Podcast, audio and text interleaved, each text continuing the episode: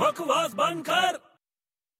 ਉਹ ਕੀ ਹੈ ਯਾਰ ਇੱਕ ਤਾਂ ਨਾ ਮਾਈ ਟਿਊਬਲਾਈਟ ਵੀ ਰਾਤ ਨੂੰ ਹੀ ਖਰਾਬ ਹੋਣੀ ਹੁੰਦੀ ਹੈ ਦਿਨੇ ਤੂੰ ਨੋਟਿਸ ਕੀਤਾ ਕਦੇ ਟਿਊਬਲਾਈਟ ਖਰਾਬ ਨਹੀਂ ਹੋਊਗੀ ਰਾਤ ਨੂੰ ਹੀ ਹੁੰਦੀ ਹੈ ਕੀ ਹੋਇਆ ਉਹ ਤੈਨੂੰ ਯਾਰ ਟਿਊਬਲਾਈਟ ਬੰਦ ਪੈ ਗਈ ਯਾਰ ਮੇਰੀ ਉਹ ਤੂੰ ਇੰਨਾ ਪਰੇਸ਼ਾਨ ਕਿਉਂ ਹੋ ਰਿਹਾ ਯਾਰ ਉਹ ਪਰੇਸ਼ਾਨੀ ਕਿਉਂ ਨਹੀਂ ਯਾਰ ਹਾਰਡਵੇਅਰ ਸਟੋਰ ਤੇ ਜਾਓ ਨਵੀਂ ਟਿਊਬਲਾਈਟ ਲੈ ਕੇ ਆਓ ਇਲੈਕਟ੍ਰੀਸ਼ੀਅਨ ਨੂੰ ਲੱਭੋ ਸੌ ਸਿਆਪਿਆ ਯਾਰ ਬਹੁਤ ਮਗਜ ਮਾਰੀ ਹੈ ਤੂੰ ਇੱਕ ਕੰਮ ਕਿਉਂ ਨਹੀਂ ਕਰਦਾ ਓਏ ਕੀ ਉਹ ਤੇਰੇ ਕੋਲ ਟੇਬਲ ਲੈਂਪ ਆਓ ਹੈ ਹੈਗਾ ਉਹਦੀ ਤਾਰੀਫ ਕਰ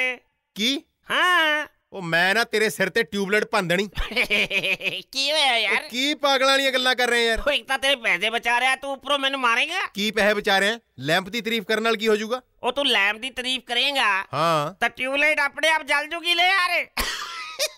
ਓਏ ਬਕਵਾਸ ਬੰਦ ਕਰ